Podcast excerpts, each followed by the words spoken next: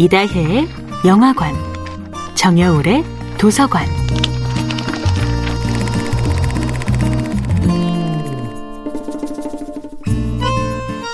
안녕하세요. 여러분과 아름답고 풍요로운 책 이야기를 나누고 있는 작가 정여울입니다.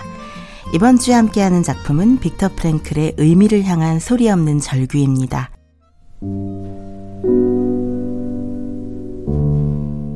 내가 진정 사랑하는 존재를 타인이 비판할 때 마치 내 심장이 칼로 찔리는 것처럼 아파 본 적이 있으신지요? 몇 년 전 저는 그런 경험을 했습니다. 제가 매년 반고우의 삶의 흔적을 따라 여행을 떠난다는 소식을 들은 한 사람은 이렇게 면박을 주었습니다.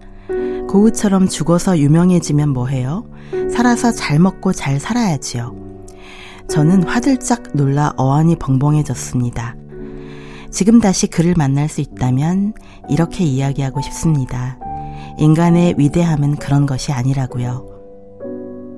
큰 돈을 벌지 못해도 참혹한 고통 속에서 죽는 날까지도 결코 포기할 수 없는 이상을 향해 전진하는 것이 인간의 위대함이라고 말입니다. 나치의 수용소에서 천신만고 끝에 살아남은 심리학자 빅터 프랭클. 그는 삶의 의미를 부여하는 것이야말로 우울증을 치유하는 길임을 이야기했습니다. 고우의 작품은 단지 한 인간의 탁월함을 보여주는 사례에 그치지 않습니다. 고우는 극한의 고통 속에서 생의 의미를 찾는다는 것이 삶을 지탱하는데 얼마나 중요한 역할을 하는지를 보여줍니다. 그는 살아있을 때 돈이나 인기를 얻지 못했지만 삶의 의미를 예술에서 찾은 것입니다. 아무리 보상이 적어도 의미가 있다면 인간은 고통을 견딜 수 있습니다. 때로는 가혹한 환경 때문에, 때로는 자기 안의 컴플렉스 때문에 실현되지 못한 수많은 잠재력이 있습니다. 생존과 실용을 뛰어넘어 예술과 학문 그 자체를 추구할 에너지도 바로 인간의 잠재력입니다.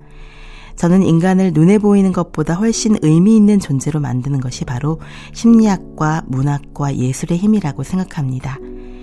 빅터 프랭클은 나치의 강제 수용소에서 비참한 생활을 견뎌내고 온 가족이 나치에 의해 학살당했지만 포기하지 않고 더 나은 사람이 되기 위해 투쟁했습니다.